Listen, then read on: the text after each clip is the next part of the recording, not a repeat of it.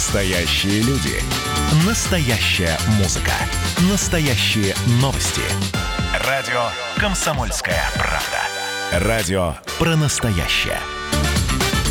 Ольга Юмашева, учитель химии из Красноярской школы номер 32, решила поставить эксперимент вместе с учениками написать единый госэкзамен по своему предмету.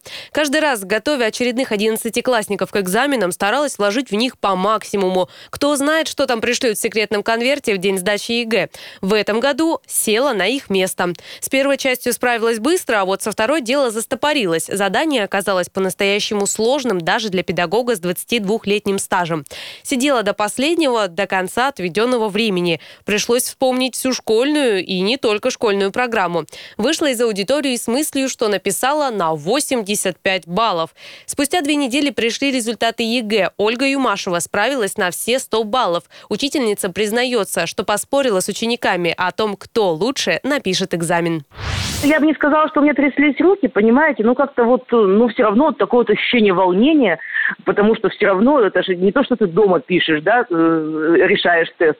Здесь у тебя нет права на ошибку. Мне вопросы не показались сложными. Вопросы были непривычные, но интересные. Э, но, видите, я же точно понимала, что, что там будут спрашивать, по какой теме. Поэтому я начала уже там анализировать и думать, как из, этого, из этой ситуации выйти. Хотя вопросы, да, были с такими формулировками, каких я еще никогда до этого не видела. Я просто давала себе право на пять ошибок. Потому что я точно так же, как и дети, могу что-то неправильно прочитать, э, допустим, какой-то коэффициент неправильно списать или еще что-нибудь в этом духе с черновика. Ну, то есть как э, дети э, теряют баллы. Поэтому я себе давала право на пять ошибок. Но, в принципе, в том, что я решила все, я была уверена. 100 баллов – это не самое важное. Я думаю, 85 плюсом меня устроит у моих учеников. Видите, мы же еще с ними поспорили, кто лучше напишет.